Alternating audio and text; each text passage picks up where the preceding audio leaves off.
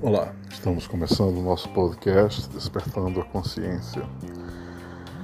Em nossa reflexão de hoje, nós procuraremos fazer uma abordagem a respeito dos aspectos que envolvem o ser humano e, a, e o modo como ele se utiliza do poder e do uso desse poder para oprimir ou para eliminar o outro. Segundo os tratados mais antigos da filosofia oriental chinesa, o poder deve ser utilizado de um modo que beneficie a todos da sua comunidade ou da sua aldeia. O poder, na verdade, ele é compartilhado, ele não é imposto através de uma autocracia, através de um indivíduo em relação aos outros. Vocês poderão dizer, então, que isso é meio que impraticável na nossa civilização humana atual, porque nós sempre agimos em busca do poder, pelo poder e para o poder. Só que não há nenhum problema em você ter poder. Nós precisamos fazer as coisas para poder viver de uma maneira mais adequada, com bens materiais, com condições de ter uma boa qualidade de vida, de poder viajar, de poder sair, de poder ter uh, coisas que nos mantenham de modo digno na existência. Essa não é a questão. A questão errada do uso do poder repousa na necessidade de imperializar sobre o outro, diminuindo, massacrando, evitando, eliminando, enfim, causando algum tipo de sofrimento porque você acha que o outro não é merecedor de alguma coisa ou porque o outro é uma ameaça à sua segurança. E, normalmente, as guerras, quando surgem no mundo, prova inconteste da barbárie que ainda caracteriza o Homo sapiens, porque nós somos ainda seres extremamente primitivos, não sabemos ainda utilizar a nossa consciência espiritual para pensar em soluções cujas raízes dos problemas não tem nada a ver com o uso da força, mas nós repousamos sempre o olhar sobre a força como um modo de intimidar o outro. É lógico que em certas circunstâncias nós precisamos demonstrar força para poder eh, não, não ser tão atacado pelo outro, mas aí é que está, uh, a intimidação não implica necessariamente num uso agressivo uh, da força, do poder, é apenas autodefesa. Então, como dizia no comentário anterior, é importante que a gente entenda que o uso do poder, em função do tipo de sociedade primitiva que a gente vivencia, é feito de forma desequilibrada, imperializante, impedindo que outros possam ter acesso compartilhado a, ao poder, né? Uh, no início da década de oitenta, Michel Foucault escreveu um livro cujo título é a micro, Microfísica do Poder.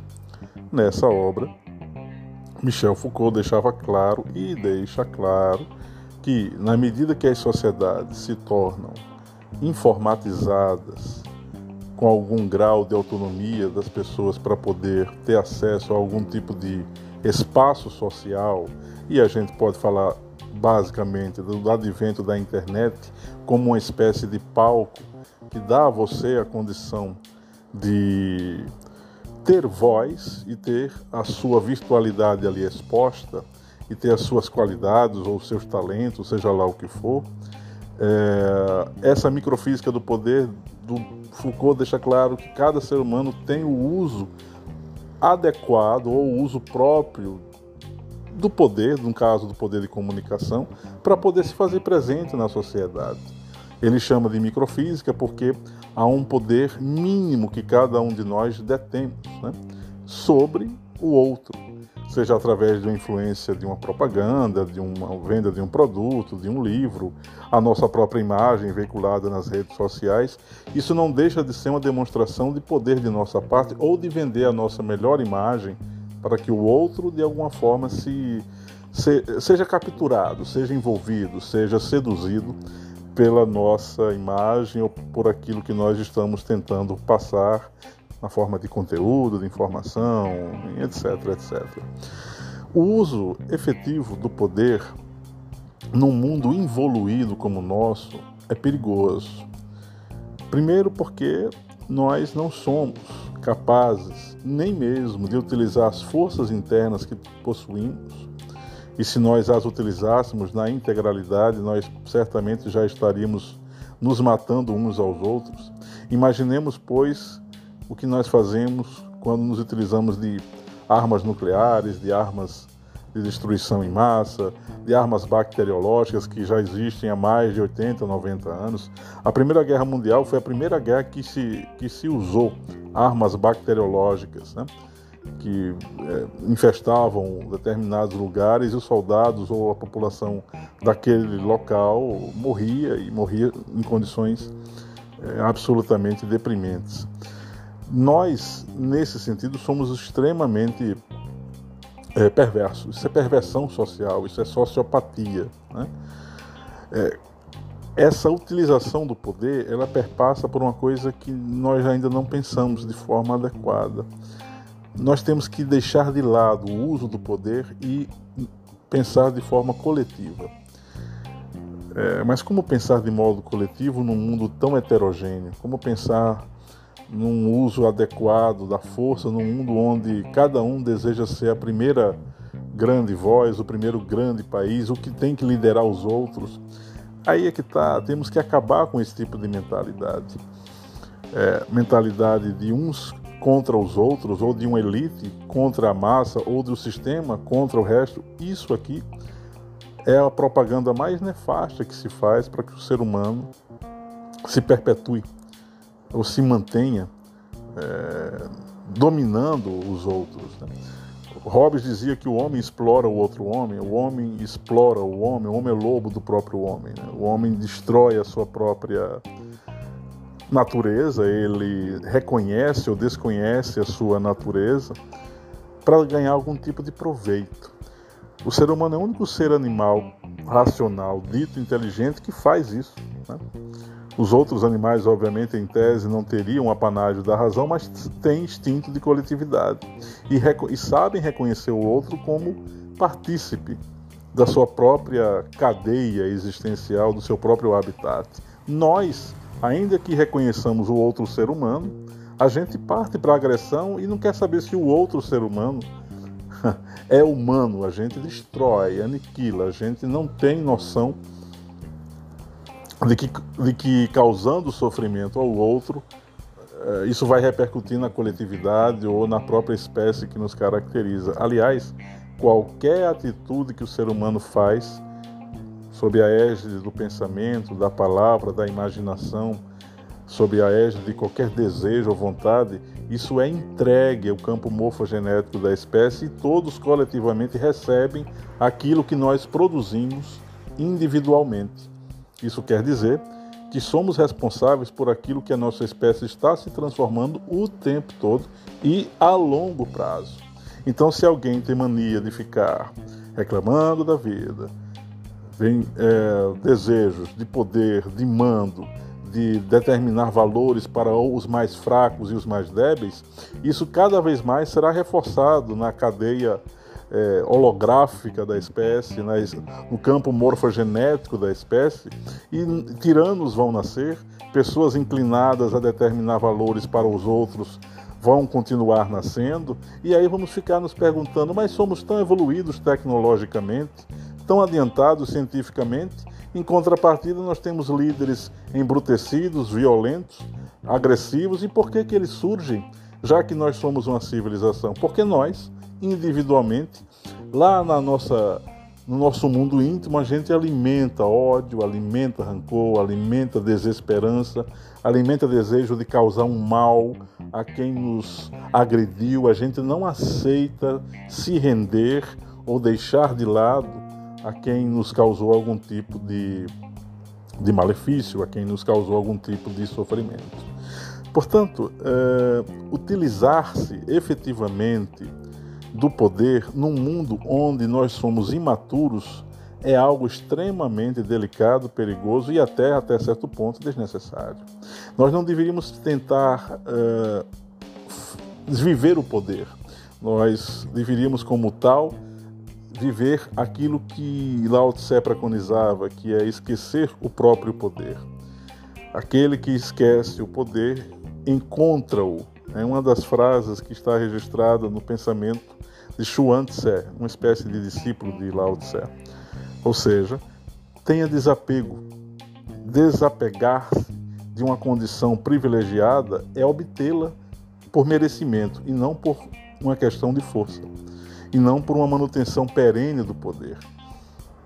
Todos os líderes políticos da Terra almejam se manter no poder. Não querem entregar esse poder ao outro. Mas na medida que você não deseja fazer isso, você se torna cada vez mais viciado em poder e você deixa de ter uma função consciente. Você passa a ser corrupto e corruptor do outro.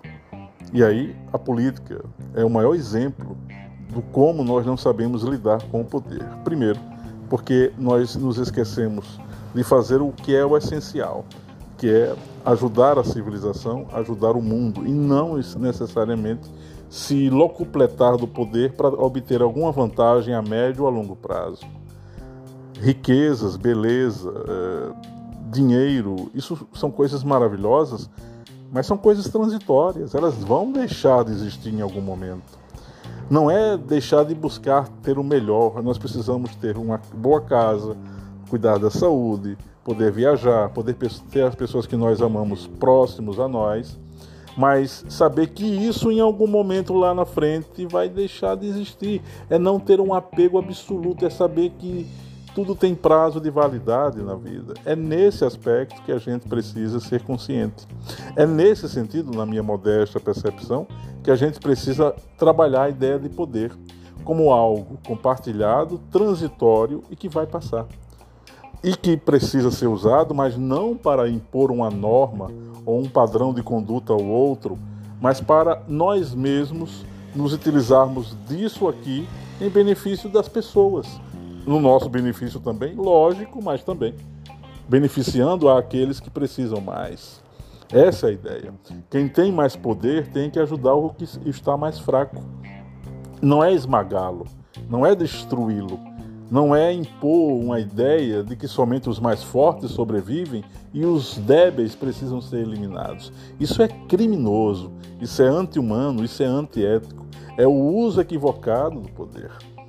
Portanto, na nossa reflexão de hoje, gostaria de lhes trazer esse tema, essa temática, pedindo-lhes que aprofundem sobre o tema. Eu sei que fui agora generalista na minha reflexão, especifiquei pou- poucos pontos, mas eh, o essencial é que haja, na parte, por parte de vocês, a curiosidade necessária para aprofundar qualquer tema que nós aqui tratamos. O objetivo do programa é justamente semear reflexões, é gestar novos pensamentos, é movimentar a consciência para que ela não se fixe em valores adredemente arcaicos. É preciso ir além, é preciso pensar o mundo de um modo rejuvenescido, regenerado, é, longe das atitudes que deixam a vida menos bonita, menos bela. A vida é caótica, mas imperfeita, mas é bela também. E a beleza da vida só existe porque o ser humano sabe semear o amor. Se há um poder que verdadeiramente é o único que deveria ser levado em conta, é o amor. Não é o amor romântico apenas, não é o amor inocente, não é um amor baseado na emoção, pela emoção, mas é a perspectiva de você pensar de modo altruísta, de modo consciente, maduro, de você olhar o outro e não sentir ojeriza do outro, de você afirmar o outro como partícipe da vida. É nesse aspecto. Por esse aspecto, eu elegeria o amor como a maior força que nós temos à disposição, o nosso maior poder. Porque o amor elimina fronteiras, acaba com os preconceitos, destrói eh, toda e qualquer mágoa, rancor. O amor cobre, como dizia Paulo de Tarso, a multidão de pecados que nos envolve. Portanto, é essencial que a gente repense o poder para um outro patamar. com menos beligerância, com mais consciência coletiva, com mais fraternidade e com menos necessidade de impor uma norma, uma regra de conduta que anule a vontade alheia. Eu sempre digo isso nos meus vídeos e podcasts, porque é basicamente esse o problema ético de maior envergadura na humanidade. Nós não sabemos agir senão através da eliminação do outro. É, a vida construiu isso porque nós somos é, competidores uns dos outros, a, a lei da sobrevivência nos impele a agir desse modo. Tudo bem, mas ao lado da necessidade da competitividade existe a simbiose. Somos seres simbióticos. Nós estamos misturados num sistema, numa, num ecossistema, numa biosfera, onde ela é interdependente. O que acontecer para um tipo de ser vai repercutir nos demais. Não existe outra forma. Nós não somos seres absolutamente isolados. É isso que a gente precisa compreender. Se a gente puder diminuir nossa voracidade pela sobrevivência em prol de um pouco mais de altruísmo, um pouco mais de consciência coletiva, talvez os dramas que a gente está vivenciando atualmente com guerras, com problemas é, de todas as ordens em muitos países que envolvem problemas sociais, com fome, com é, pessoas sendo destruídas socialmente porque não pertencem a um grupo mais sofisticado economicamente, e é uma forma de você morrer em vida, né? Se nós tivermos um pouco mais de consciência coletiva, talvez a gente consiga lidar com o poder de uma maneira mais madura, mais consciente e efetivamente mais é, humana. Falta-nos humanidade. Falta-nos dar humanidade ao poder. Espero que essa reflexão, de alguma forma, possa ter mexido com os seus níveis sinápticos, né? Formatado aí algum tipo de reflexão na sua consciência e pensar a vida de uma maneira mais suave, mais leve, menos beligerante, mais fraterna, mais amorosa. Isso não é romantismo, isso é fato, factual. Na medida que o ser humano se torna amoroso e altruísta, a vida tende a ser melhor. Pelo menos menos feia, certamente ela será, né? Portanto, desculpem-me aí o áudio mais extenso, nosso podcast. De qualquer maneira, envio-lhes o meu abraço fraterno e amigo em outro momento. Nós retornaremos com o nosso Despertando a Consciência. Hoje, nós tratamos da questão delicada do poder e suas consequências ou as suas implicações. Em outro momento, abordaremos uma outra temática. Um abraço a todos.